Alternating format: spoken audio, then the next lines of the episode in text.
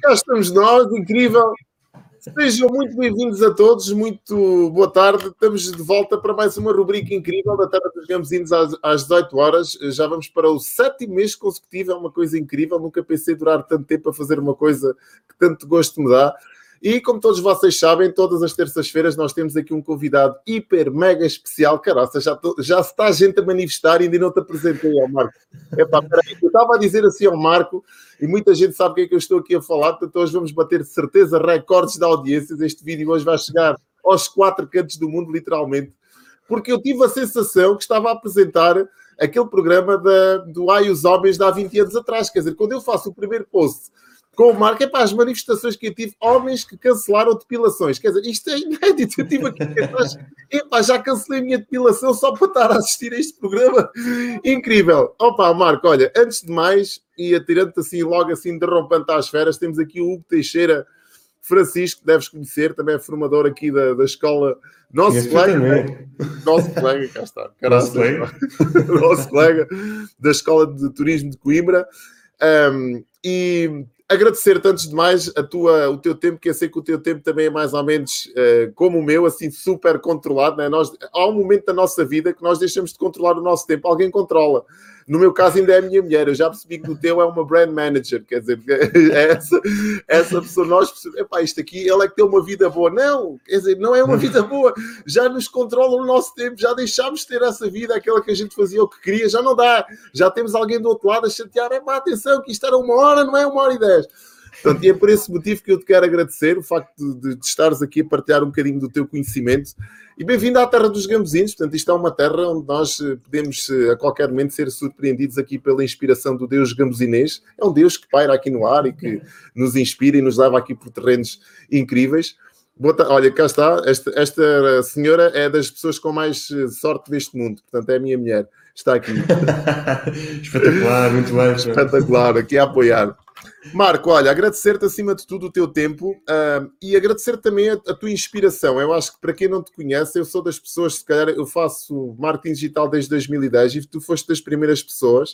Uh, aliás, tu tens um, um, livro com alguns dos autores que eu comecei a seguir logo em terra, em terra idade, terra idade digital e tu foste uma das primeiras pessoas que eu te comecei a seguir. Ainda tinhas um site, não sei se ainda tens ou não, um site também. Uma, um, o teu logotipo mantém-se, portanto, desde há muitos anos a esta parte, mas na altura que eu te comecei a seguir, tu tinhas um site ainda muito branquinho, com um percurso ali todo bonitinho, um infográfico, onde é que tinhas começado. Ainda sou desse tempo, quer dizer, estás a ver então, desde quando é que eu te sigo.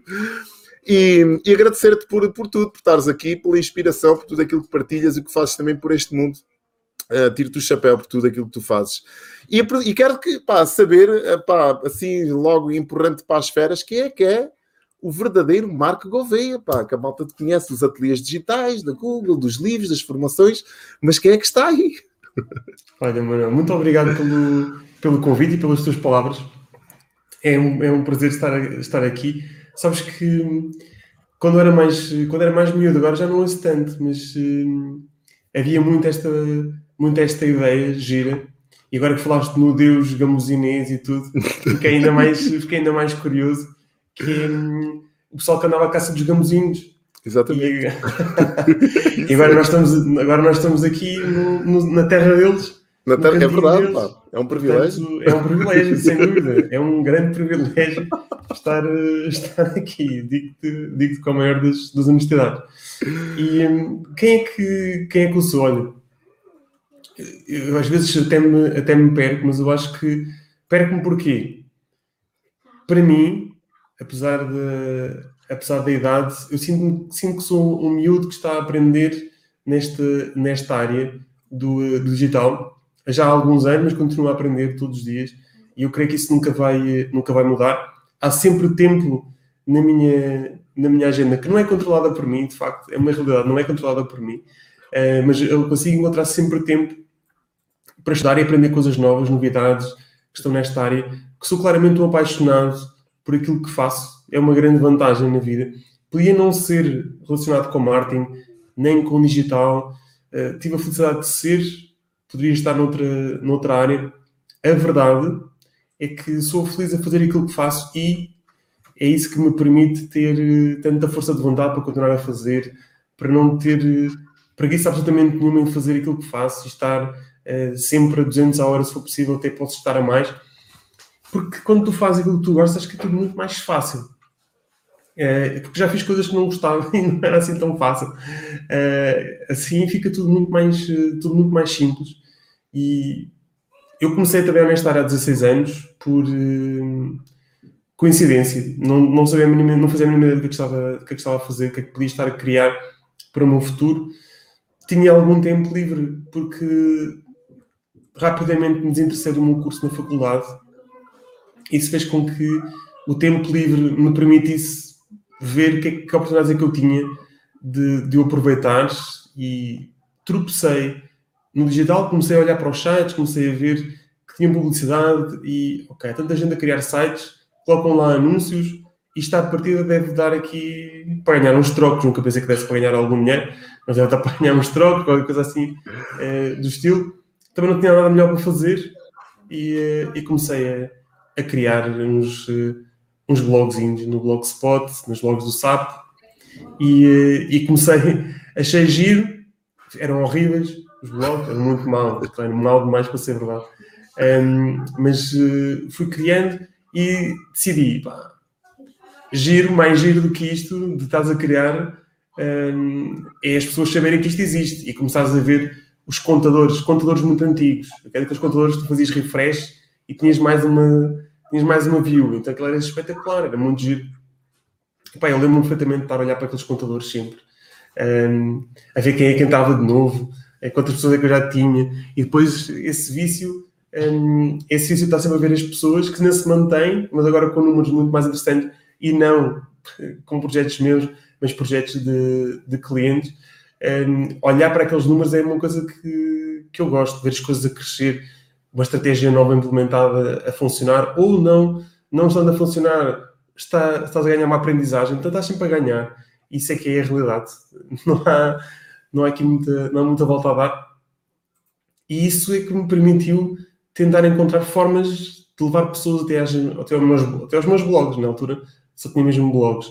E, e foi aí que nasceu a minha paixão pela área do marketing digital, mais especificamente na altura. A vertente SEO era a única que eu, eh, não, que eu não a conhecia sequer, nem sequer sabia que se chamava SEO. E não sabia pronunciar. Eu hoje em dia brinco imenso com quem não sabe pronunciar. Eu não me lembro como é que dizia, mas se não dizia SEO. Eh, mas também não me recordo, não me recordo como é que, como é que dizia. Um, ehm, aquilo não tinha grande nome, que eu queria era aparecer no Google bem posicionado, para levar pessoas para lá, para a minha página, e por elas estarem lá, clicavam alguns no anúncio e ganhava dinheiro. Esta era a minha lógica. Um, e pronto, com o passar do tempo, uh, comecei a trabalhar em empresas, achei que era mais giro trabalhar em, uh, trabalhar em empresas do que trabalhar sozinho em casa Uh, tive nas páginas amarelas, estive no Pestana e tive, estou no Pestana ainda. Um, eh, entretanto, surgiu a oportunidade da formação na Google, não no, no ateliê. O ateliê tem poucos anos. Eu comecei a dar formação na Google há aproximadamente sete anos, com um outro programa que se chamava Google Academies, em que o único objetivo que nós tínhamos era formar em Google Ads as pessoas que estavam nas agências a trabalhar. E eu lembro perfeitamente de quando eu recebi esse convite, pensei: como assim estão-me a convidar a mim para ir ajudar pessoas que trabalham em agências, que já, já têm milhões de investimentos e eu vou lá ensinar? Grande convite. Isso aí é um perigo espetacular. Eu nunca me preparei tão bem na minha vida como preparei para aquilo. Porque pá, não queria correr o risco. Um, corres sempre. E eu agora já me sinto muito mais tranquilo com isso. Na altura não me sentia nada tranquilo se alguém fizesse uma questão que eu não soubesse responder, ia bem, era um pesadelo. Tive a sorte de não me colocar nenhuma questão que eu não soubesse, mas acho que foi mesmo sorte. Aquela, tu estás ali todos os momentos a rezar para que ninguém te pergunte nada muito complicado. Um, e tive essa sorte de saber, saber responder a tudo aquilo que me perguntaram. Foi ótimo. Um, foi uma experiência super enriquecedora, com uma coisa que hoje em dia, infelizmente, nós não temos imensas pessoas a fazerem aquilo, uh, e mesmo muitas pessoas só depois é que veio o ateliê digital da Google. Só para dia comecei também a dar mais formação e mais formação, que é uma das coisas que eu mais gosto de, de fazer. E assim para falar de repente de mim, acho que já me estiquei, mas, mas é, é muito, muito isto. Acho que o que mais me identifico é, apesar de terem passado muitos anos, eu continuo a achar que sou um puto de 20 anos que está nesta área a aprender como, como estava a fazer há 16 anos atrás. Porque é isso que me motiva mais uh, para continuar neste, nesta área. Chegas a alguns momentos em que tu pensas, ok, mas já fiz um bocadinho de tudo nesta área, já tive as oportunidades que achei que eram as mais interessantes. Assim, de repente, pensando bem, não falta muito, porque é que continuas uh, a batalhar? Porque eu acredito que ainda há muitas coisas para explorar, que vão surgir muitas coisas novas. Eu quero estar lá nesse momento, quero aprender, quero colocar em prática, um, quero continuar a construir a minha equipa, que é uma das coisas que eu mais gosto de, de fazer e trabalhar com eles, estar com eles, que é uma coisa que não, hoje em dia não posso fazer, um, infelizmente. E pronto, resumidamente é isso, um, um miúdo à procura de, de aprender mais, mais numa área gira. Tu falaste é aqui do aspecto que eu também às vezes me revejo nele, que a primeira vez que me pediram formação, eu estava longe de algum dia pensar que poderia dar formação deste, dentro desta área. Eu costumo contar a minha história, uh, não interessa para nada, mas eu começo em 2010, uh, nem sabendo o que é que era um, uma, um print screen, só para teres uma ideia, minhas competências eram do pior. Portanto, eu tive aqui três anos a roer uh, pregos ferrugentes, como eu costumo dizer, a comer sabes gordos. E há pessoas que às vezes ao fim de três meses já estão uh, um bocadinho uh, insatisfeitas e desesperadas com os resultados. Eu tive três anos à espera do meu primeiro resultado. Trabalhar marketing de afiliados, investir aquilo que não tinha informações. E nesta altura, portanto, tu começas seis anos antes de mim, quer dizer, eu te seguia já nessa altura, seguia o Paulo Faustino também, um dos primeiros, um dos pioneiros também em Portugal a desenvolver portanto ia falar sobre marketing de afiliados, que era aquilo também que me interessava. Eu não tinha dinheiro para investir, tinha que ir ler um bocado sobre SEO para atrair tráfego para o blog, e assim as coisas começaram, né? Nos blogs da, da Blogspot, tudo gratuito, depois vieram os da SAB, a Blogger, quer dizer, andei, andei assim ainda a deambular, né? Um, e tu uh, falas aqui que o Search Engine Marketing, o SEM, o tal SEM, eu gostava que tu, muitas pessoas ainda se calhar desconhecem esta expressão, eh, eu gostaria que tu falasses um bocadinho sobre isto, eh, mas antes deixa-me só concluir, porque essa responsabilidade que eu estava a falar há bocado, esse desconforto que nós temos, eu acho que é a responsabilidade da mensagem que vamos passar. Se calhar há sete anos atrás não havia tanta informação como há hoje, não é? Porque hoje, se calhar, já há malta mais informada e esse desconforto, se calhar, acentua-se, porque com facilidade aparece ali um, eu costumo dizer um puto, né? também já tive 20 anos, um puto de 19, 18 anos, vá, para ser mais simpático, e dá-nos um baile com uma pergunta: é pá, tem esta aplicação, isto e outro, e a gente tem, epá, às tantas, não, é, é, nós trabalhamos num terreno que é perigoso, porque é um terreno que está em constante evolução e, e evolução acelerada, portanto não é fácil. Eu costumo sempre começar da mesma forma e dizer, pá, eu não sei tudo nem quero. Naturalmente, depois tive pessoas que vão saber mais do que eu de algumas áreas, ajudem-me se, se eu cometer alguma gafe, portanto, eu começo sempre com muita humildade, é uma defesa que eu tenho, uh, e estou-me logo a colocar numa posição também de aprendiz, porque nós aprendemos sempre muito mais quando partilhamos do que quando recebemos, né? temos que preparar essa questão toda, né? Uh, mas pronto, nessa altura já demonstravas aí também alguma humildade, né? porque se calhar esta característica que te mantém também uh, nesse, nesse patamar, quer dizer, de, de, absorveres mais e melhor conteúdo, de partilhares e, e pronto, quer dizer, que às vezes aquelas pessoas que agora já sei, isto já, já está tudo, é a estrela, né? quando nós assumimos a posição de estrela, portanto é meio caminho andado para começarmos em cada livro. Mas gostava que tu falasses um bocadinho deste SAM, para quem este termo eh, às vezes ouve-se falar, o CEO já começa a ser mais uma linguagem mais familiarizada, não é? Mas o Sam, eu mais ou menos tenho algumas noções, mas pouca gente se calhar, e eu achei curioso, né? porque falas aqui no, no Search Engine Marketing. Uhum, sim, olha, é uma, é uma pergunta muito, muito boa e tens toda a razão. Um, há muita, muita, muita, mas mesmo muita confusão relativamente a essa sigla. Inclusive, inclusive uh, nos ateliês digitais da Google, eu tive que sofrer muito para ele ser alterado, porque um, muitas pessoas relacionam SEM com anúncios no Google, ok? E mesmo que fossem anúncios, mesmo que fossem anúncios, SEM nunca seriam apenas anúncios no Google, porque SEM trata de toda a parte de marketing para os motores de pesquisa, ok? Essa é a tradução livre um, do que significa SEM. A verdade é que SEM é algo que está aqui em cima, ok? E que tem uma bifurcação, subdivide-se em duas a parte SEO, que é a vertente orgânica, como é que eu consigo aparecer num motor de busca organicamente sem ter de pagar absolutamente nada por isso? Esse é o objetivo da SEO. E, por outro lado, tem a vertente de SEA, de Search Engine Advertising. São anúncios nos motores de pesquisa. E anúncios nos motores de pesquisa que podem ser no Google, no Bing, que são os Microsoft Ads, já não, são, já não chamam Bing Ads, mas posso colocar anúncios lá também. Podem ser anúncios no Baidu, que é o maior motor de busca na China, no Yandex, que durante muitos anos foi o maior motor de busca na Rússia, hoje em dia já não é, porque a Google assumiu essa posição e está a liderar e a crescer cada vez mais na Rússia, mas SEA, que significa fazer anúncios em motores de busca, independentemente de ser a Google ou não. E estes dois, o SEO e o SEA, é que são as duas grandes estratégias de SEM. Quando nós fazemos uma boa estratégia de SEM, nós estamos a complementar, nós estamos a, contemplar as duas estratégias. Uma estratégia de SEO em conjunto com uma estratégia de SEA, de anúncios nos motores de busca, é que efetivamente vão trazer o um melhor tipo de resultados. Estamos a trabalhar nas duas grandes, áreas, das duas grandes áreas que no marketing digital, na minha opinião, mais têm o poder da intenção.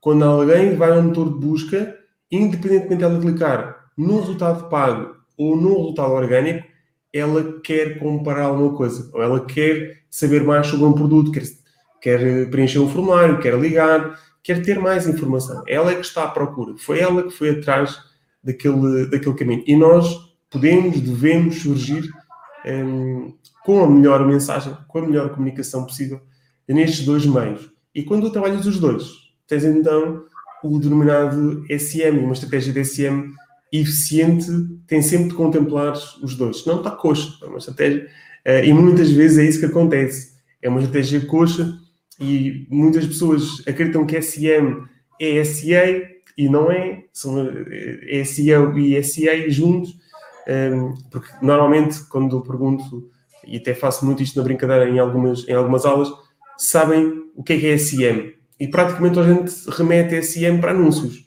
no, ehm, nos motores de busca e está incompleto. Não estou a dizer que está errado, não está, está incompleto, falta a parte de, de SEO, ou seja, tem que, tem que estar lá as duas para ser, para ser perfeito. E é isto, SEM é isto. E é uma excelente questão, é uma excelente, excelente questão, muito honestamente. É uma das melhores questões que já me fizeram, porque é um tópico que quase ninguém fala sobre ele e, e faz todo sentido se falar, porque fala-se muito da sigla, mas depois falta saber o que é que aquilo significa. Espetacular. Já temos aqui reações. Temos aqui o António Pires Lopes. Boa tarde a todos. Um abraço especial para estas duas referências. É pá, agora senti-me lisonjeado. É, espetacular. Grande António. Um abraço. Um abraço, António. Rita Sampaio, grande Marco, pá, cá está. Olha, a Rita, espetacular. A Rita é Também já esteve aí, já, já teve aí nesse, não nessa cadeira, mas nesse lugar. Também já veio aqui à terra. Beijinhos, Manuel. Obrigado. Beijinhos também para ti. José Manuel Fernandes, boa tarde a todos. Estava a ver que não chegava a tempo. Ah, estás a ver? Tinha razão. José Manuel, José Manuel é, é, é, top também. É uma, Marta, uma estrela. Marta, é, é, a malta do marketing, pá. A malta do marketing é assim. Agora falei sobre Sam com os meus alunos. Ah, estás a ver? É grande Rita, assim é que é. Espetacular. Olha, Marta, tu falas aqui uh, e, e, esta, esta resposta remete-me aqui para a próxima questão que eu te quero colocar. Eu tenho aqui um manancial de perguntas, quer dizer, vamos aqui oscilar sobre o que é que é aquilo que tu gostas de fazer. Portanto, vais estar na tua praia à vontade. Portanto, Ótimo, isso é que isso é que se precisa. Conteúdo continua a ser rei, acreditas nisto?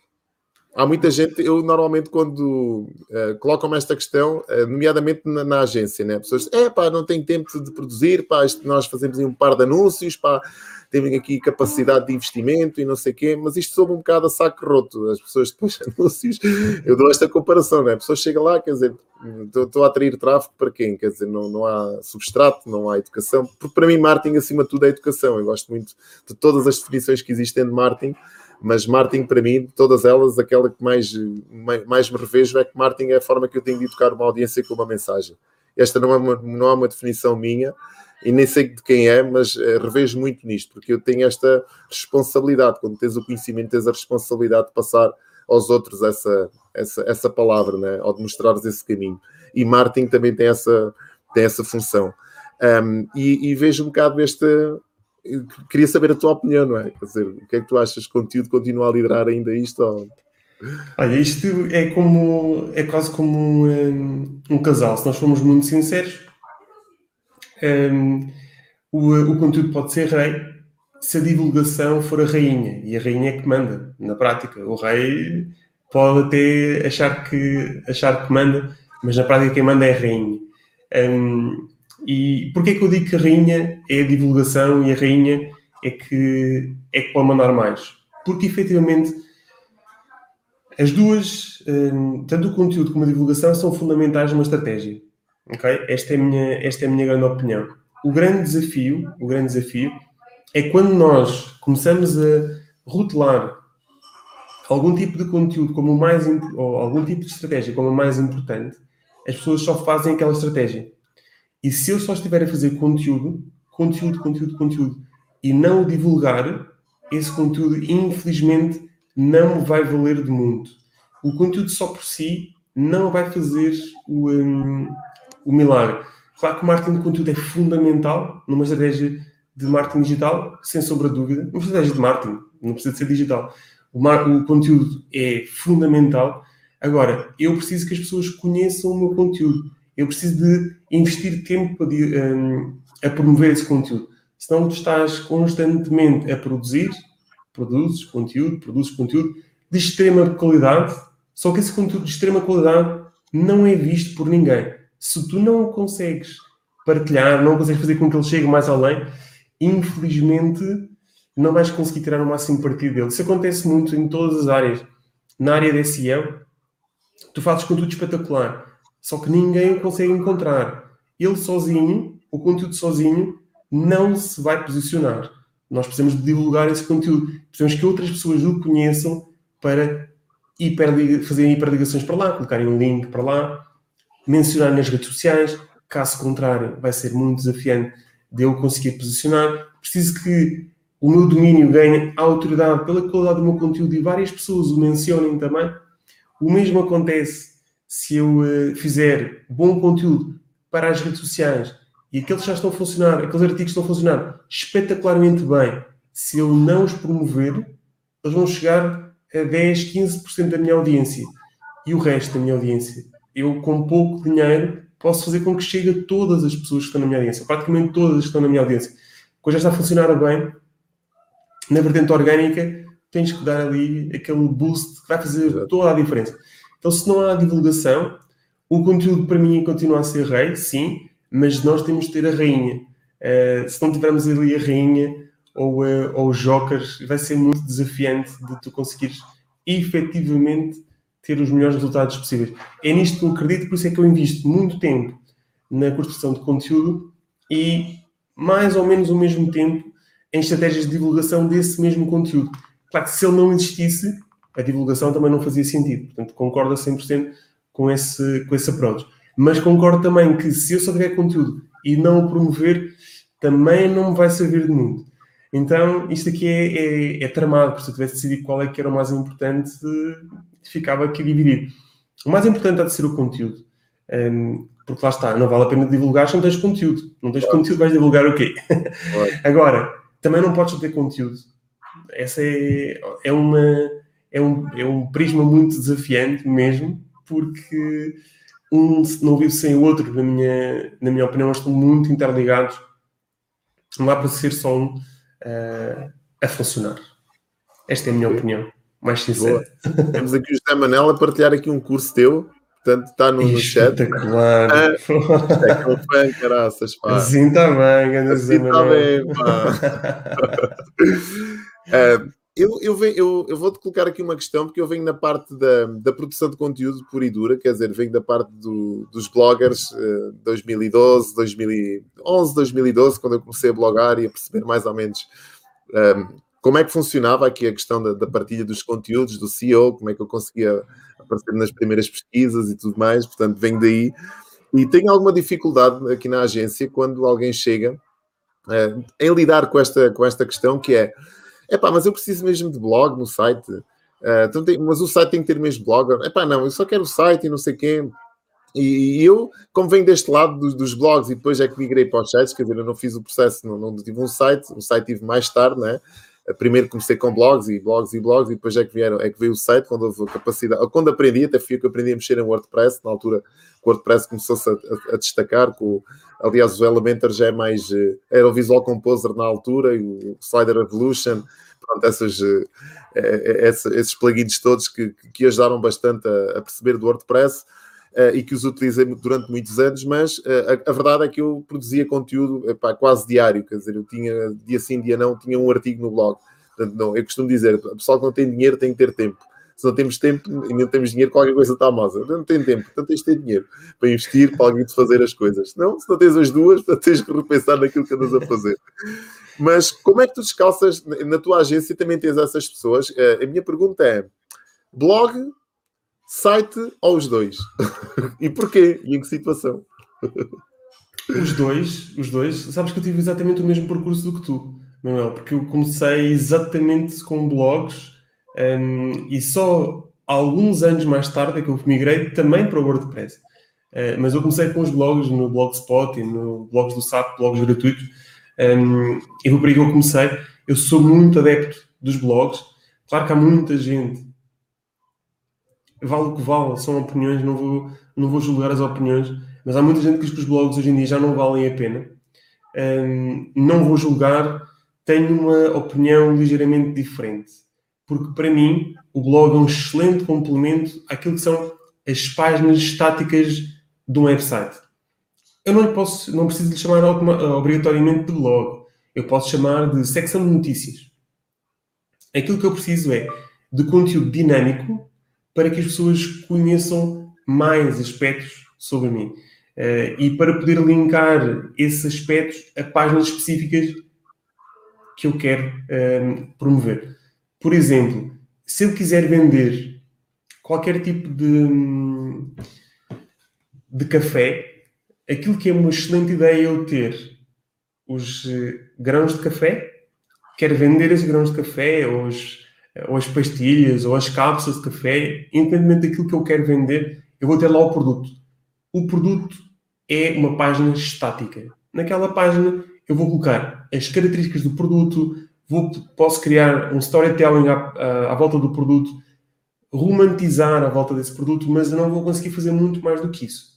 Enquanto que no blog eu posso escrever 12 receitas de hum, doces com café e coloco essas 12 receitas, link para a página onde eu vendo café quando eu referenciar algum do tipo de café que eu estou a vender.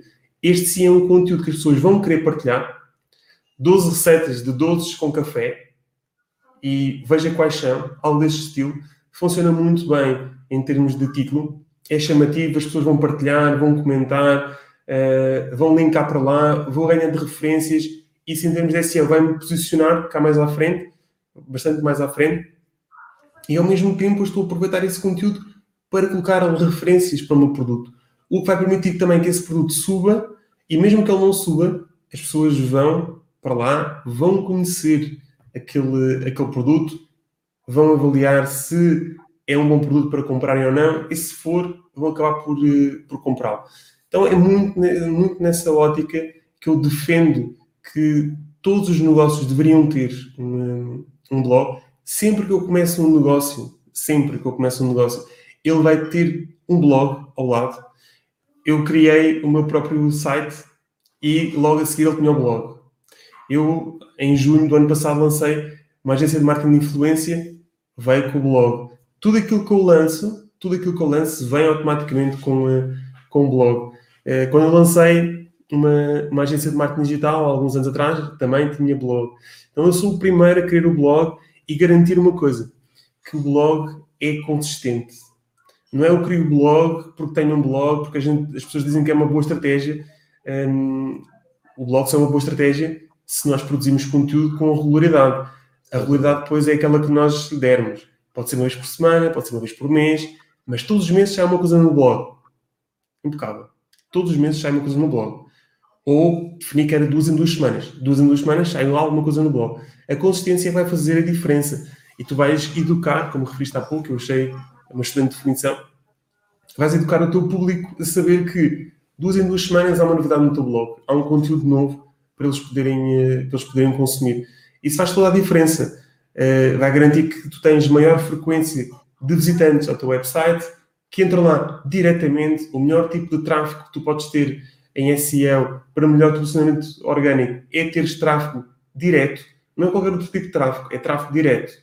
Porque isso é um site popular, ou um blog popular. Só é popular se as pessoas forem lá diretamente.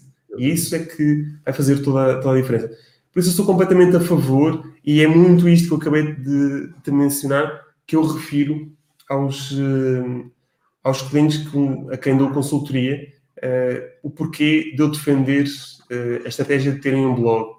É o facto de poderem estar ali numa, numa vertente que não é uma vertente estática, mas uma vertente que é dinâmica, que dá outra envolvência, dá outro poder, outra forma de comunicar e que nós podemos linkar, hiperligar com o nosso conteúdo mais estático, é o conteúdo de produto ou de serviços. Portanto, esta é muito a minha metodologia, a minha opinião e ótica sobre isto. Cá está o José Manuel a dizer que também concorda. Temos aqui, vejo aqui no teu percurso, né? vamos falar um bocadinho agora aqui do, do Pestana. Eu achei muito curioso, eu estive no ateliê digital em Setúbal, na malta, quando a malta ainda se podia abraçar, podia-se ainda trocar mensagens, podíamos estar a menos, de um, a menos de um metro de distância, pá, ainda somos desse tempo, já viste? Agora vamos poder falar. Epá, eu sou do tempo em que a malta podia dar beijos e podia dar um aperto de mão. Agora não, agora temos que ter uh, luvas e é, sprays e, e cotoveladas e uma série de coisas. Bem. Uh, e eu lembro-me de tu, de tu contares a, a, tua história né, no Pestana, onde é, que, onde é que as pessoas. A da almofada, lembro dessa, que era. e eu achei muito curioso, né? Uh, primeiro gostava que tu uh, falasses um bocadinho deste processo, o que tu, tu levou nas páginas amarelas, que tu fazias nas páginas amarelas, achei isto muito engraçado, né? Como é que tu entras aqui nas páginas amarelas?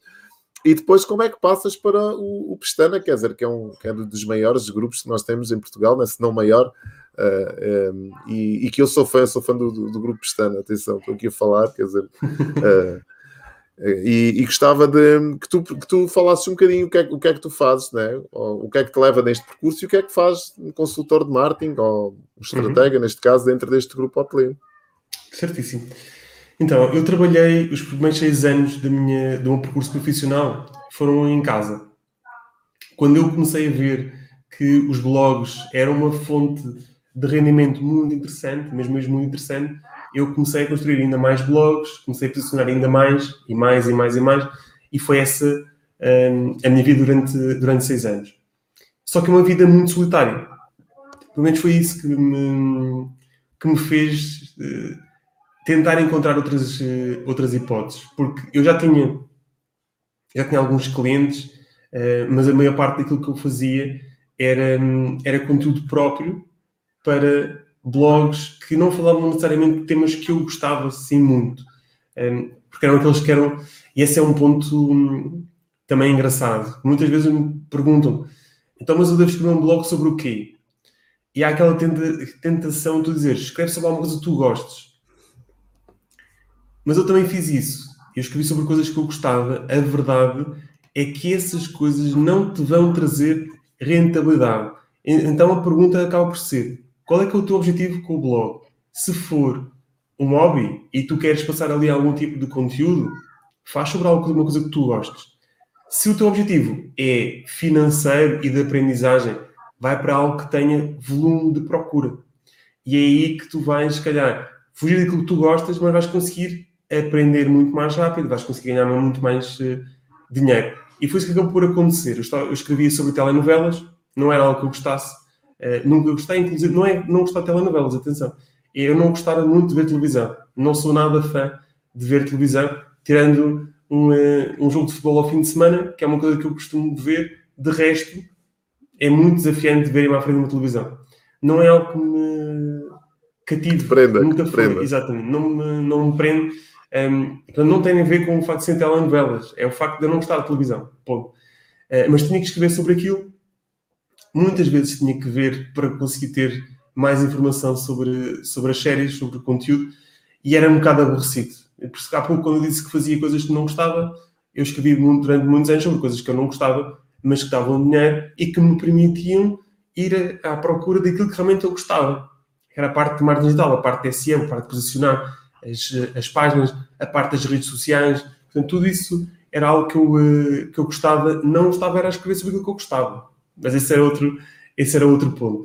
E isso fez-me ir à procura de um emprego uh, numa, numa empresa tradicional, mantendo tudo o resto. Eu nunca larguei os, uh, os blogs, a maior parte deles continuam ativos, uh, não têm a mesma, a mesma periodicidade em termos de conteúdo, mas praticamente todos eles estão uh, devidamente atualizados.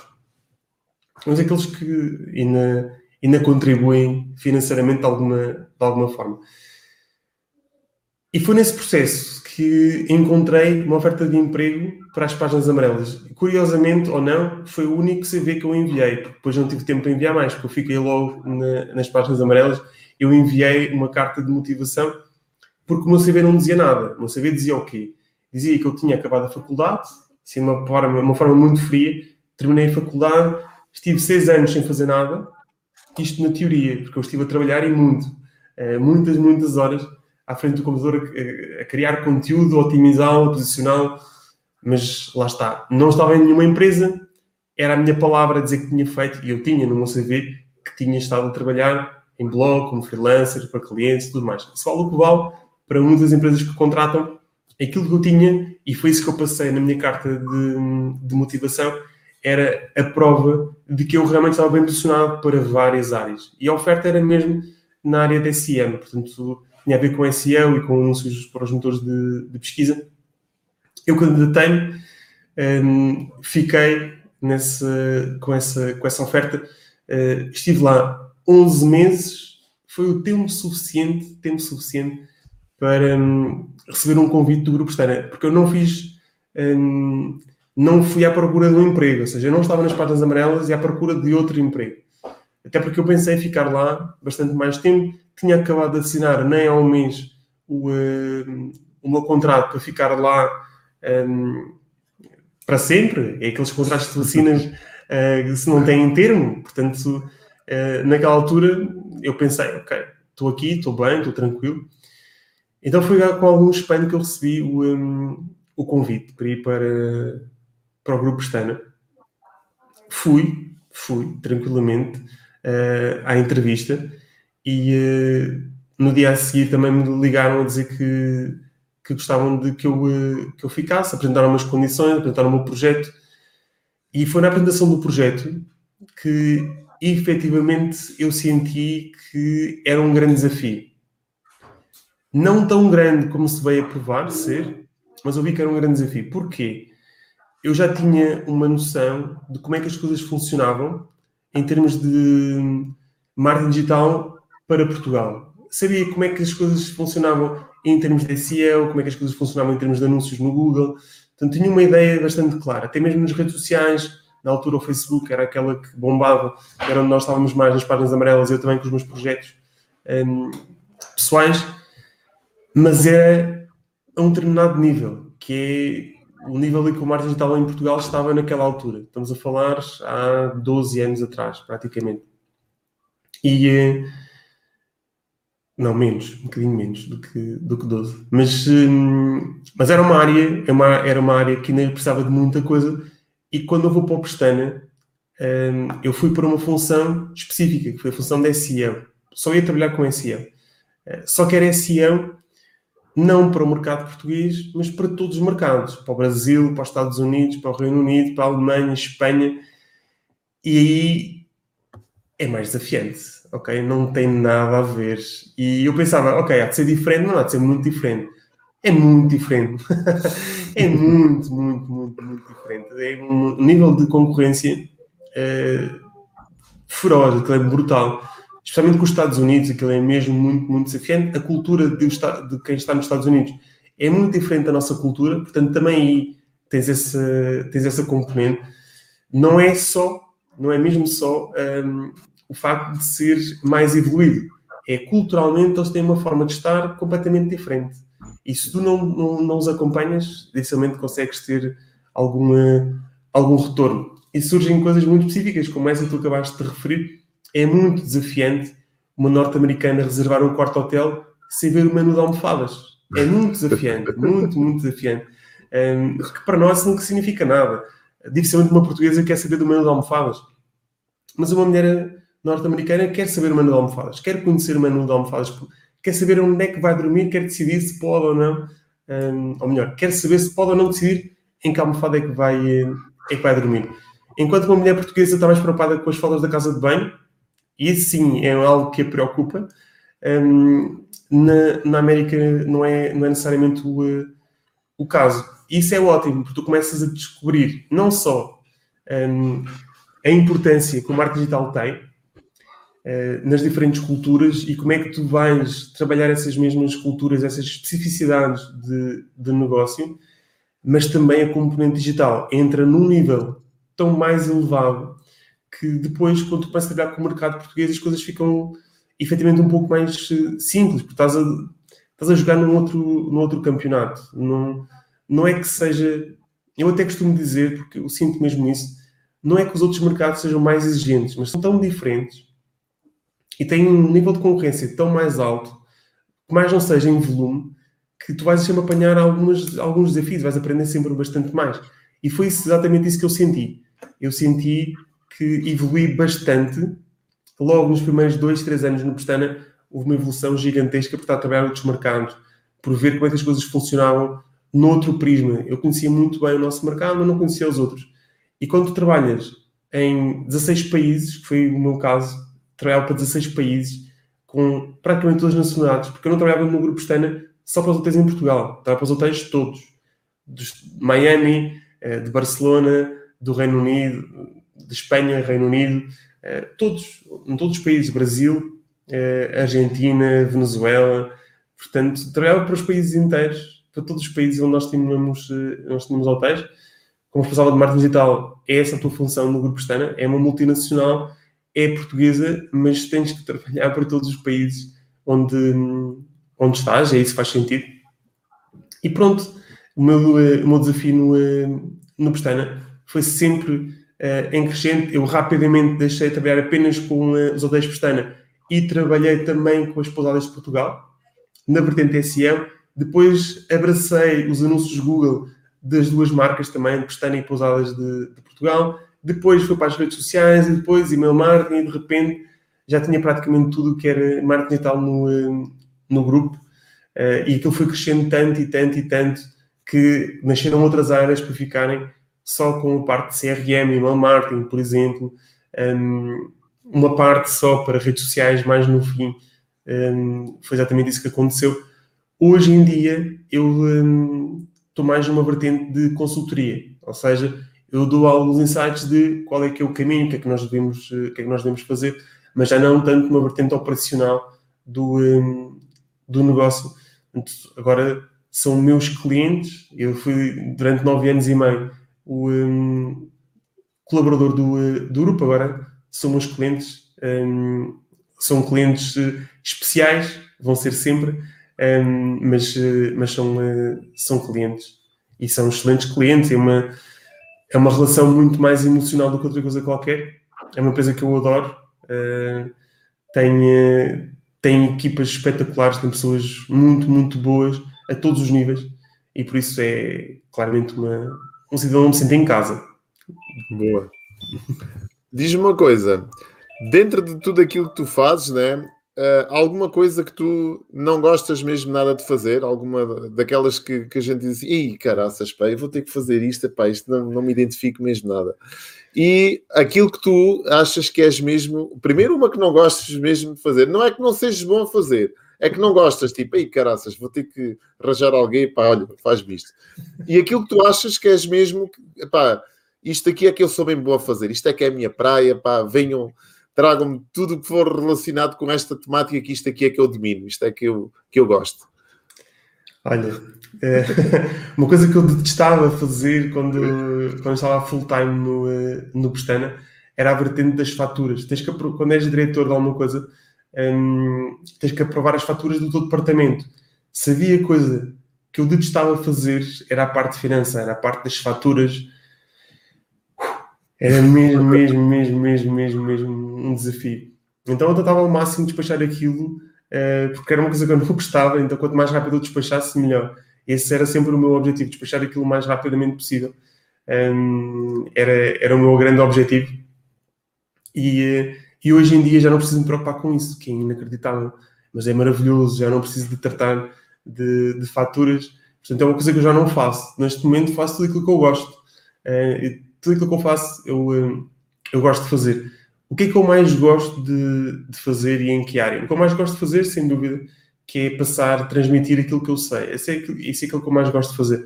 se fosse possível, com pessoas e fisicamente, maravilhoso, ok? Um, tenho estado a adaptar-me a este mundo digital, uh, a dar aulas, não é a mesma coisa para mim. Um, sinto muito, muito falta, sinto muita falta de estar a olhar para as pessoas, de identificar logo ali se ficou claro, se não ficou claro. E no digital isto não é assim tão simples de, de construir. É um desafio gigante quando tu só falas para quadrados pretos ou quadrados brancos, não sabes o que é que está a acontecer. Uh, isso é muito, muito desafiante. Infelizmente, em muitas, em muitas sessões, é exatamente isso que acontece. As pessoas não ligam as, as câmaras. Há situações em que nem sequer é possível ligar um, a câmara. Isso é muito desafiante. E eu continuo a gostar imenso de dar, dar aulas, especialmente na vertente SEO. É que eu mais gosto de dar. Uh, se tiver que dar em Google Ads, também dou com muito gosto. Um, dou cada vez mais também em redes sociais, à medida que vou tendo mais e mais conhecimento, porque isto aqui, lá está. Eu não dou aulas em coisas que eu não, eh, que eu não conheço, que eu não tenha um, à vontade suficiente, senão dificilmente eu sou a pessoa indicada.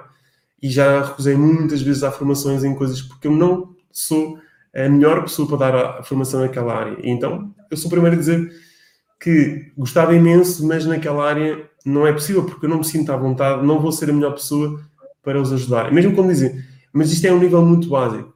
Ok, mesmo assim, quem domina isto vai dar sempre aqui algo que vai, vai ser para outro nível. E eu não vou ser essa, não vou ser essa pessoa. Então eu gosto de passar essa, gosto de passar essa mensagem quando não sou a melhor pessoa, mas o que eu gosto mais é mesmo dar aulas. Uh, a SEO é onde eu gosto mais de dar, não, eh, não escondo ninguém. Google Ads também, Analytics, estas são as três áreas em que eu mais dou. As redes sociais, comecei a aprender muito mais sobre redes sociais, especialmente por causa da minha marca pessoal. Foi aí que eu comecei a investir mais nas redes sociais e comecei a aprender tudo aquilo que eu sei. Uh, nos dias de hoje, comecei a crescer a marca, comecei a ver está a funcionar bem, bora continuar neste, neste caminho e foi por aí que eu, uh, que eu fui. Mas, hum, mas sim, esta é, esta é área que eu mais gosto de dar formação, especialmente em SEO, porque é a área que eu mais me apaixona e o que eu menos gosto é a parte financeira e hoje em dia não faço. Boa. De sorte. Diz-me uma coisa, um, alguma vez tiveste um desafio daqueles uh, que tu pensavas que a coisa ia correr uh, bem, que estava mais ou menos a coisa controlada, daqueles que não, isto aqui vai, vai correr e às tantas, e caraças, para onde é que eu me fui meter? Fogo, pá, não estou a ver que isto, pá, vou ter que falar com a pessoa, vou ter que, vou ter que inventar, vou ter que pedir ajuda, pá, não sei como é que vou descalçar esta bota. Alguma vez tiveste um desses? Já, sabes que, que curiosamente, eh, quando entrei no, eh, quando entrei no grupo externo, foi a primeira vez que eu senti isso. Senti, é lá, atenção, por causa daquela questão de ser para outros, eh, para outros países. Uh, e o nível de competitividade e a forma como era feito para outros países era completamente diferente. E eu,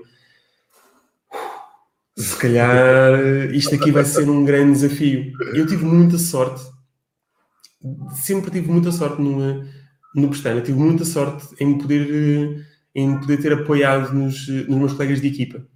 Então, naquela altura, foi essa a minha grande salvação, uh, eu poder tirar ali o máximo partido de quem já estava na na equipa. Eu entrei para ajudar uh, a equipa e eles ajudaram-me mesmo bastante a mim e a partir daí um, ehm, eu já comecei a dar mais o meu contributo, mas precisei muito de ajuda para entender como é que as coisas funcionavam e a partir daí poder colocar em prática as minhas ideias, a minha forma de estar no digital, a minha forma de estar na vida, um, ehm, que, é, que é como eu gosto de estar no digital. Mas sim, esse é o meu grande, grande desafio quando eu comecei a entender, ups, calma, que isto é tudo completamente diferente do que tu fazias, sozinho não vais chegar lá e ter humildade, tranquilidade, foi aquilo que eu tive. Não tive problema nenhum em pedir ajuda. Até porque eu nunca, nunca achei que fosse para lá mudar o, o jogo. Uh, cheguei sempre com mais uma pessoa que ia acrescentar valor e dar o máximo e senti foi, eu preciso de aprender mais, não só sobre marketing digital, mas como mais sobre o negócio, sobre como é que as coisas se processam, neste, nesta área e eu precisava mesmo de ter esse, esse conhecimento e pedi com maiores tranquilidades e foi isso que provavelmente me uh, ajudou a continuar e a seguir o meu, uh, o meu caminho, especialmente na vertente de anúncios. os anúncios para Portugal com um orçamento curto funcionam na mesma. Em outros países, tens um orçamento muito curto, tens ali um grande desafio. Se não comunicas da forma certa, se não testas muito bem tudo e não és o mais eficiente possível, foge do controle. No meu segundo ano do, eh, do Bestana, nós conseguimos o melhor score de sempre. Nós investimos 200 e poucos mil euros e conseguimos fazer 6 milhões e meio. Portanto, eu só precisava mesmo de, de me tranquilizar, de estar tranquilo com, a, com aquilo que era a área. Marcares, depois marcares o primeiro gol, marcares o primeiro gol. Exatamente, para vir a confiança. E depois, quando veio a confiança, aí foi tudo muito mais, muito mais tranquilo. Mas sim, senti muito esse desafio que tu acabaste de dizer, de, é lá, atenção, o que é que eu faço agora na minha vida? E pedir ajuda. É o melhor que nós podemos fazer quando é assim. Uh, é esse o meu, uh, essa é a minha dica para quem estiver nesse, nesse momento agora. Peçam ajuda. Não há problema nenhum. Ninguém sabe tudo. É só por uma questão que pedimos ajuda. Sim. Diz-me uma coisa, tu tens, eh, gostava que falasses um bocadinho de, de, como é que é um dia a dia do, do Marco Gouveia, quer dizer, és daquelas pessoas que acorda cedo, és daquelas pessoas que acorda cheio de energia, tipo seis da manhã, caraças, pá, uh, mais um dia, vamos lá embora dar agora a formação, porque tu tens a parte da formação, que te ocupa também uma grande fatia do teu dia, Tens a parte da agência também, que também te, te, ocupa, pronto, embora tenhas lá pessoas e que tenham, esteja a coisa orientada, e depois tens as tuas consultorias, quer dizer, que também tens os teus clientes, que esses consultores, não, não, não há quem possa fazer, quer dizer, consultoria tem que ser uh, feita por ti, não é? Não, não dá para delegar. E depois ainda tens, portanto, esta vertente que eu recomendo que, vivamente, cá está, onde tu estás aqui, né, em destaque, todo entusiasmado, uh, com esta malta toda. Quer dizer, que é também uma área que eu me apaixona bastante, a área da escrita, né?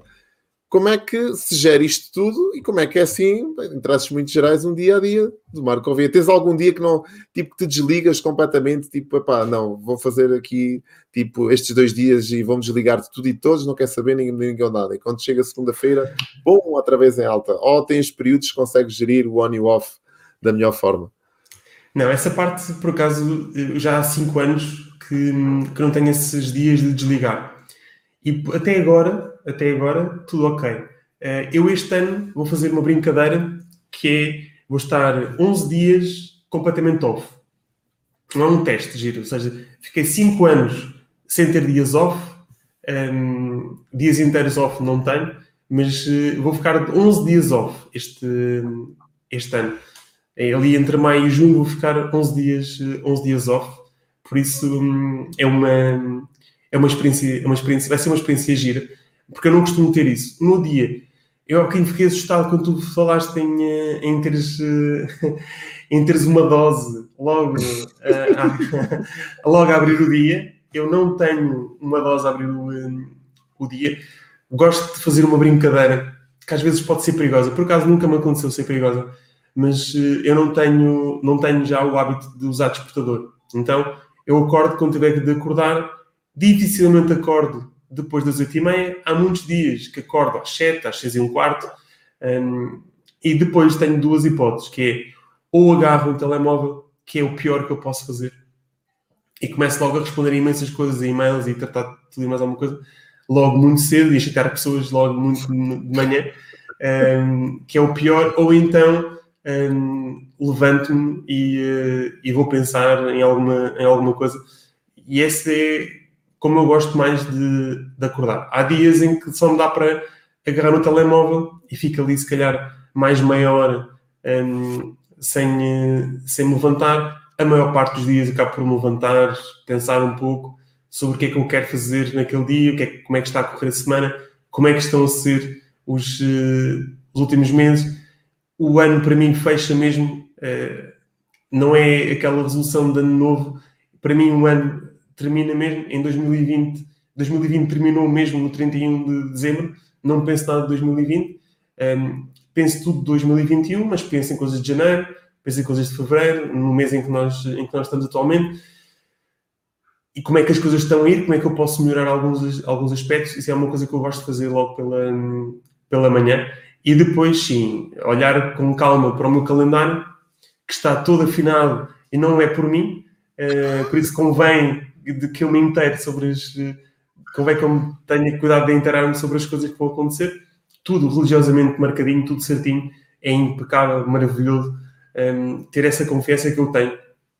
Sei que tudo que está no calendário vai acontecer, é naqueles dias, é naquelas horas, naquele sítio, tudo impecável, tudo marcadinho. Um, a minha, a minha brand manager é espetacular, a Marícia é, é top, ela agiliza tudo, que é uma maravilha para, para a minha vida, para ela conseguir, para eu conseguir ter tempo a fazer tudo o que eu faço, tenho mesmo que ser desta, desta, desta forma, porque depois sim, eu sigo muito pelo calendário uh, daquilo que eu tenho de ajudar na, na vertente de consultoria, daquilo que eu vou ter que falar com os clientes, daquilo que é a gestão da equipa, que é um, algo que eu gosto de me dedicar bastante, a ver como é que as pessoas estão, está tudo tranquilo, se precisam de alguma coisa para serem felizes, que é o mais importante um, de, de tudo. E sim, passo muitos dias assim, de uma forma tripartida entre um, a parte de, de consultoria, o apoio à equipa, formação, ainda reservo algum tempo para garantir que lance mais um livro como, como esse, agora já sem tantas pessoas no, hum, no livro, mas uh, tudo aponta para que em setembro deste ano saia o meu livro sobre marketing digital, mas a sol. boa, boa. E já agora aproveitar, aproveitar, o teu livro está na minha biblioteca e eu não o trouxe aqui, por acaso devia ter trazido, mas adorei, adorei o teu livro. Adorei mesmo o teu livro, é, é fantástico. Obrigado. O Pensar e Gira, já tenho outro cá fora. Tenho... Ah, não sabia. Ok, contando tudo. Mandar é, é este, o Empreender como Nómada Digital. Ainda nem tive tempo de falar sobre ele, só estou aqui de uma de. para partilhar contigo, sem. Okay, uh, não, é, não, é, nenhuma shameless promotion, nada disso. é só porque não tive. Ficou à venda em dezembro, não é? Mas não tive ainda tempo de, de falar sobre ele. Mas faço questão depois de te enviar uma, uma cópia e também te agradeço a tua, as tuas palavras, né? aquilo que tu fizeste pelo outro. Não, não, espetacular o teu livro, mesmo, mesmo muito, muito porreiro. Eu lembro perfeitamente quando foste ter comigo no fim do ateliê e falaste do livro. É. É, espetacular, depois que eu estive a ler, pá, maravilha, parabéns pelo, pelo teu livro. Eu também estou a tentar ao máximo dar o meu melhor para, para, que, o meu, eh, para que o meu saia em, eh, em setembro. Na realidade, na realidade, ele era para ter saído. Isto é um desafio, nunca tu que já lançaste dois, um, não sei se, se, isto aconteceu ou não. Eu optei, erradamente, acho eu, um, mas eu gosto imenso de falhar e de aprender com os, com os meus erros. Achei o ano passado que era uma boa ideia adiar, porque eu já tinha um livro praticamente feito, só que eu disse: não, não, não vou lançar um livro sem ter pessoas. Não faz sentido para mim, não fazia sentido de todo para mim. O que é que acontece? Quando tens um livro praticamente fechado, de marketing digital tu não o lanças, tens um grande desafio na tua vida. É que o livro já não está atualizado. Então Exatamente. estou a atualizá-lo e adicionar mais coisas e mais coisas. Então parece que estou a fazer um outro livro completamente diferente daquilo que seria 2020. Então o livro de 2021, porque agora já não vou odiar, já falhei uma vez, não falho duas vezes no mesmo, no mesmo ponto. Eu vou lançá-lo com ou sem pessoas. Espero que com pessoas, infelizmente não, eh, não estou assim muito confiante, mas eh, espero que seja com pessoas no lançamento porque esse era um objetivo. Esse foi o motivo pelo qual não lancei em 2020, eh, porque eu queria ter pessoas e sabia que não era possível. E pensei que em 2021 já não iria ser eh, um problema. Parece que vai continuar a ser. Espero que não, que em setembro já esteja tudo, já esteja tudo bem. Um, mas vou lançar e também estou, um, estou a acabar por estes, por estes dias, por isso consigo arranjar tempo também para isso. Mas um dia, um dia na minha vida é muito é muito mais tranquilo do que possa parecer. Está tudo muito organizado, muito esquematizado. Um, eu limito-me a cumprir o que lá está da melhor maneira possível, dando o meu máximo em tudo aquilo que estou a fazer. Um, e essa é, essa é a forma de, de estar. Eu queria Sim. que tu falasses, eh, e agora um bocadinho apelando àquelas pessoas que têm negócios, né?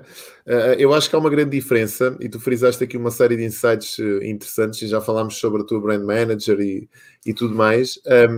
Há uma, há uma grande diferença entre termos um negócio e sermos um negócio, né? e às vezes fala-se muito sobre isto e há poucas pessoas que conseguem, nomeadamente quem tem uma agência de comunicação ou de marketing, é, com facilidade é, é o negócio, né? Ou, ou, pronto, numa fase inicial é o negócio, mas depois não consegue fazer aquele desmamo ou aquela migração para ter um negócio.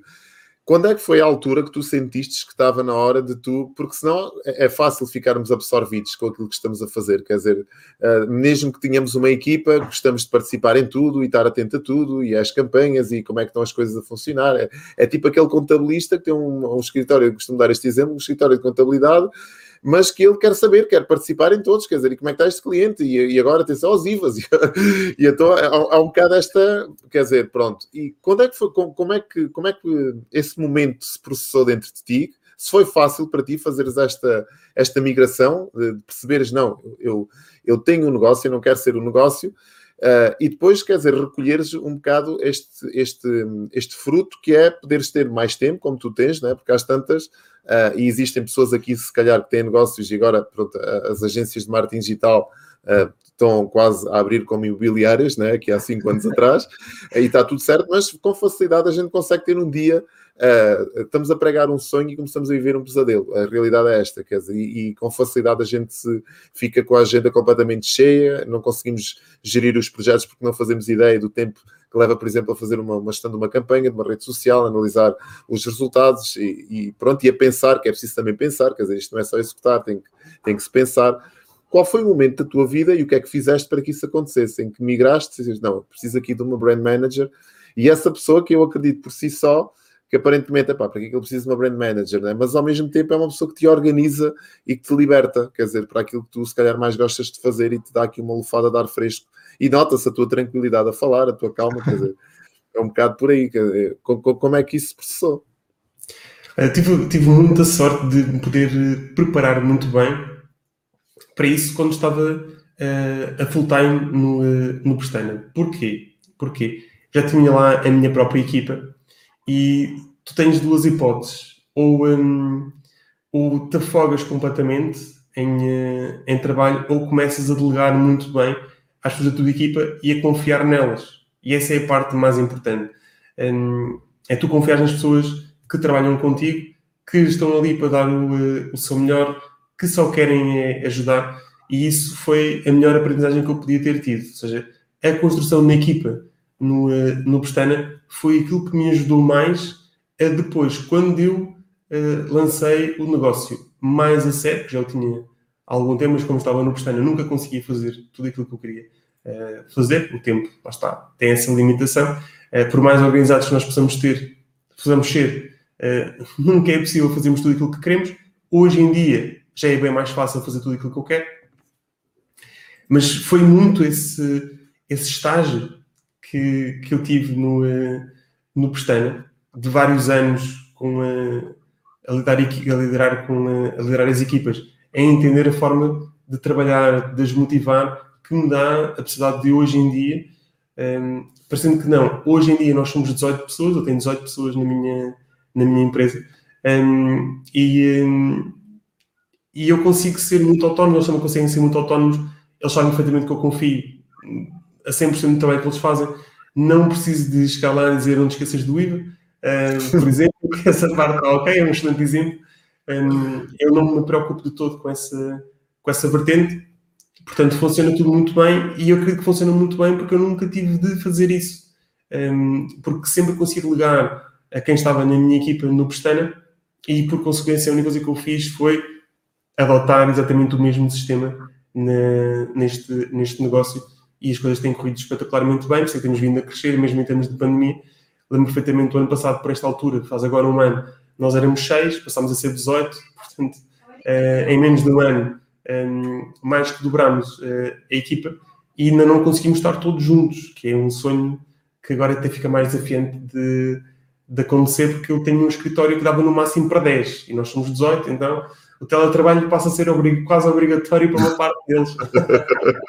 não tem lugar para se sentar. É onde, Marco, em Setúbal? Não. Em Alfragide. Alfragide, ah, ok. Temos aqui um comentário que qual é o livro que mais influenciou o Marco?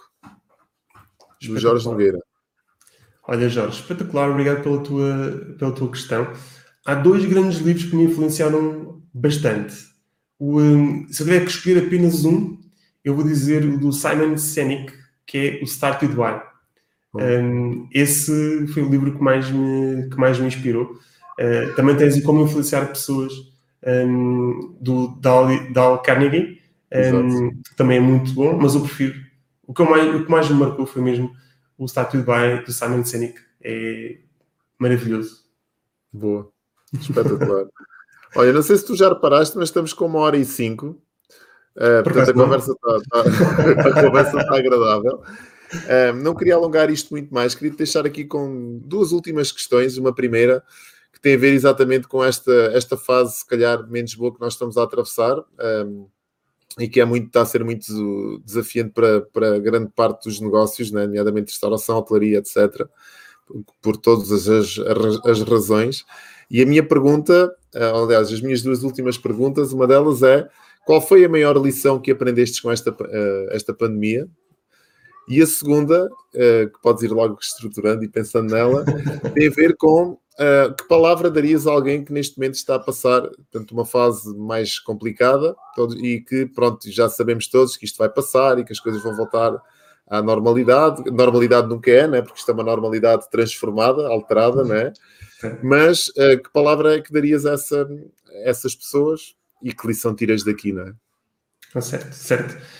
Então, a minha grande lição desta, desta pandemia é que nós hum, não devemos eh, sofrer para tentar controlar tudo, porque não é controlável. Há muitas e muitas e muitas coisas que nós não controlamos.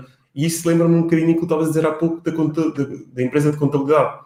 Quando o dono da empresa ou a dona da empresa estão sempre a tentar controlar tudo, há coisas que nós não controlamos. E acho que este foi um excelente exemplo de algo que nós não conseguimos controlar uh, de todo. De repente surge uma, uma doença que ninguém consegue arranjar uma, uma cura em tempo, um, eh, em tempo, diria que mais do que recorde do que aquela que foi, que foi conseguida e tínhamos, tinha que ser travada. Sendo, tendo de ser travada, uh, tivemos que perder muitas uh, regalias, muitas pessoas tiveram que perder o seu emprego, uh, estão com rendimentos muito, uh, muito desafiantes para conseguirem sobreviver. E eu creio que um, nós devíamos sempre, devíamos sempre ter esta ideia de, não conseguindo controlar tudo, como é que eu consigo evitar que este tipo de cenários um, mexa tanto com a minha vida? E aquela ideia de um dia de cada vez é muito bonito, mas na verdade, se nós não começarmos a pensar que não é só um dia de cada vez e depois temos muitas pessoas que dependem de nós, se nós começarmos já a pensar que precisamos de uma almofada, de um colchão que nos dê alguma estabilidade, nós vamos sofrer muito, muito mais do que era expectável. Bem sei que não é fácil para toda a gente isto que eu acabei de dizer, porque há pessoas que já numa, numa fase dita normal sofriam com, uh, com, o pouco que, com o pouco que conseguiam ter. Mas lá está, nós se tivermos esta ideia de que precisamos de um pouco mais e precisamos de guardar esse pouco mais, ou melhor, não guardar, mas investir esse pouco mais que temos, se calhar a vida ia ser um pouco mais, uh, mais confortável. Volto a frisar, sei que é um desafio, mas sei ainda mais e melhor hoje em dia que é um desafio extremamente um, mau aquele que nós vivemos agora, em que não tendo um, eh, um backup, não temos nada que nos, que nos chave. E acho que essa é uma das grandes aprendizagens que nós podemos tirar, que é controlarmos muito bem alguns impulsos para pensar um bocadinho naquele que é o futuro. Mesmo que seja um futuro a curto prazo, mas é um futuro que nós temos de ter, especialmente quando temos uh, filhos, quando temos a outra pessoa com quem vivemos. Então é muito importante garantir alguma estabilidade para essas, essas pessoas que dependem um, de nós, havendo coisas que nós não conseguimos controlar, uh, é importante. A palavra que eu, uh, que eu dou às, uh, que eu dou a toda a gente que passa por, por isto e tenta ao máximo ajudar é que o fator mais importante, um dos fatores mais importantes é o da confiança. Nós temos que confiar que vamos conseguir superar, mas vamos ter que trabalhar para que isso aconteça e temos que confiar em nós para que isso melhore. Não temos de estar à espera que alguém arranje uma solução por nós, nós é que vamos ter que trabalhar nessa solução e temos que confiar que o nosso trabalho vai dar frutos, vamos poder agarrar e construir algo que nós nem sequer conhecemos. O digital pode efetivamente ser uma boa estratégia para nós ganharmos essa, essa confiança. Se nós formos atrás de construir um negócio no digital, desde que seja bem estruturado, bem pensado, não é lançar alguma coisa de cabeça só porque sim. Mas tivermos confiança no nosso trabalho, naquilo que temos, queremos desenvolver, pode ser um bom, eh, um excelente caminho. Isto tem várias provas vivas de que é um excelente caminho, este caminho do, eh, do marketing. Há muitos outros caminhos, é encontrarmos aquele caminho que realmente nos vai fazer uh, mais, mais felizes, mas acho que tudo se resume à confiança. Confiança em dias melhores, confiança no nosso trabalho, confiança em nós, naquilo que nós fazemos, e creio que isso vai acabar por fazer com que tudo o resto se sinta mais pequenino ao pé de nós. Temos uma confiança tão grande que tudo o resto fica mais pequeno. Grande Marco, pá. Epá, obrigado, olha, acima de tudo, quero-te agradecer. Quem está aqui a assistir, como é que as pessoas te podem encontrar? Alguma rede que tu marques presença com mais regularidade, se calhar? LinkedIn, Facebook? Sim, o LinkedIn, o LinkedIn eu tenho este, tenho este vício espetacular que é nós publicamos, nós publicamos todos os dias um, nas nossas redes sociais, em todas elas. Não há um dia que nós não, eh, não tenhamos conteúdo novo e gratuito, sempre disponível para toda a gente. Um, mas sim, estou muito pelo LinkedIn, pelo Instagram, um, Facebook também. Eu costumo dizer que a forma mais fácil de me encontrarem é pesquisarem pelo meu nome no Google, é a forma que eu acho que é mais engraçada de me, de me encontrar, mas também estou presente em todas as redes sociais todos os dias. Um, portanto, se forem no LinkedIn, todos os dias vem conteúdo novo, se forem no Instagram, todos os dias vem conteúdo novo, no Facebook também. Vou para estas três, no resto não tem conteúdo novo todos os dias. uh, senão era uma maravilha, no YouTube não há todos os dias. Um, temos a tentar ao máximo conseguir uma vez por semana e mesmo assim está a ser um desafio muito grande. Um, mas sim, estes três canais eu estou todos os dias presente e podem me contactar por lá. Tenho todo o gosto em, em ajudar, como sempre. E algum curso que tu tenhas que, que queiras promover? Já temos aqui o José Manel que partilhou aqui o seu site. O José Manuel já fez, já fez esse trabalho para mim, eu agradecer novamente uh, esse, esse insight. Eu, durante, durante o ano passado, lancei uma plataforma de, de cursos, que é web.marcobay.pt. É lá que eu tenho todos os meus cursos. Portanto, se alguém quiser eventualmente ver alguma coisa por lá, uh, claramente que é, que é bem-vindo. Um, nós tivemos lá cursos também gratuitos na plataforma. Hoje em dia não temos nenhum. Uh, havemos de reativá-los, os, os gratuitos que, que, queremos que estejam na plataforma. Hoje em dia não temos nenhuma, nenhum, mas temos todos os preços. A parte é uma parte de gira. Um, temos cursos para todos os preços, temos cursos mais completos, temos cursos mais de iniciação sobre determinados, determinadas temáticas. Por isso, se passarem por lá, vão seguramente encontrar alguma coisa que seja útil mais importante se, quer, se calhar até do que isso, nas redes sociais também vão encontrar muito conteúdo gratuito, uh, portanto também vos convido a, a darem esse, esse conteúdo, é gratuito, aí sim, um, ehm, pode-vos ajudar a começar neste, nesta vida do, do digital. E dás formação também a empresas, não é? Alguma empresa que esteja aqui a ver, ou uma agência que queira formar os seus colaboradores, portanto também te podem contactar nesse sentido, que eu sei que tu também fazes esse trabalho, não é? Também sim. Dar, dar, esse suporte, não é? E a última pergunta é: o livro para quando? Eh, uma data? Pá, Olha, eu sei, que vai ser, eu sei que vai ser em setembro deste ano. Okay. Ainda não sei o dia, porque ele ainda não está na mão de quem vai publicar, um, ehm, da, da empresa que vai publicar. Tive uma sorte gigantesca, eu não posso, por razões de contrato, divulgar qual é que é a editora, okay. mas tive uma sorte espetacular de ter para mim, editora de sonho, uh, que não tem, nenhuma, não tem nenhum livro nesta área, portanto, também é uma coisa espetacular para mim.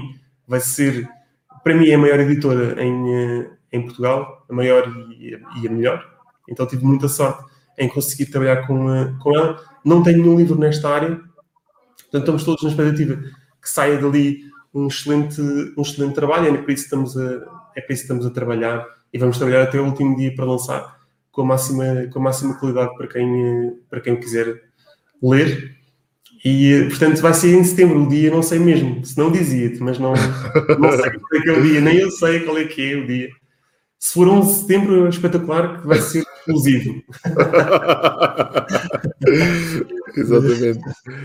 Exatamente. Mas depois partilhas, né? Começas, vais anunciar e vais assim que tenhas a data para a malta te seguir. E eu próprio agora fiquei super curioso e quero ter também um exemplar. Marco, obrigado pá, por esta tua obrigado. partilha. Espero que tenhas eh, gostado de estar aqui na terra dos gambuzinos. Portanto, fomos Adorei. abençoados. Né? O, o, o, o, Deus gambuzinês tem este efeito, quer dizer, que é um efeito muito terapêutico, ele tranquiliza, né? nós estamos aqui numa conversa, toda vez, é pá, o que é que este vai... Não, mas o Deus gambuzinês, ele vem, tranquiliza a malta e a conversa flui num registro mais articulado. E, e pronto, não sei se queres dizer mais alguma coisa da minha parte, obrigado. Quero-te agradecer, quero-te agradecer, Manuel, pelo, pelo convite. Foi espetacular estar aqui. Não reparei sequer que tinham passado 15 minutos, quanto mais uma hora. Uh, portanto, foi mesmo espetacular estar, estar aqui. Agradecer-te, dar-te os parabéns por estás há sete meses a fazer um, estas. Uh, todas as semanas lançares este tipo de, de conteúdo. Pá, espetacular. Um, estás mesmo de, de parabéns e ainda estás mais de parabéns por ser uma dose tens uma dose logo de manhã, bem cedo, de madrugada, isso é que é uma dose uh, a valer. Portanto, estás de parabéns pelo, pelo teu trabalho. Portanto, aproveitar para te dar esses mesmos parabéns, também pelo teu livro e pelo livro novo. E desta vez vou ser eu enviar-te o livro. Um, fica, aqui, fica aqui o registro. Desta vez sou eu enviar-te o livro para, para fazermos uma troca. Eu envio texto, eu envio texto. Está combinado. Ok. Então vá. Uh, obrigado. E a todos os que tiveram, os participantes que estiveram aqui, estoicos, durante esta hora e um quarto, hora e 16 minutos. Pá. Uh, obrigado a todos. Nós estamos de volta na próxima terça-feira com mais um convidado. Pá, vai ser difícil superar o Marco, não é fácil, vamos tentar, quer dizer, pronto, isto é, é mesmo assim, né? a fasquia vai subindo cada vez mais, a gente vai tentando acompanhar, mas o que é importante e o objetivo desta rubrica é que ela vos sirva com conteúdo de valor e o objetivo é mesmo este. Esperemos que tenha, tenha cumprido, tenhamos feito jus à nossa promessa. Próxima terça-feira às 18 horas, para quem me quiser ouvir, amanhã às 5 para as 6 da manhã, cá estou com a minha dose diária, 10 minutos, 15 minutos só para a malta acordar uh, e levar o, o dia de, de, uma melhor forma. Então, tchau, tchau Marco, e tchau. obrigado. Pelo correto.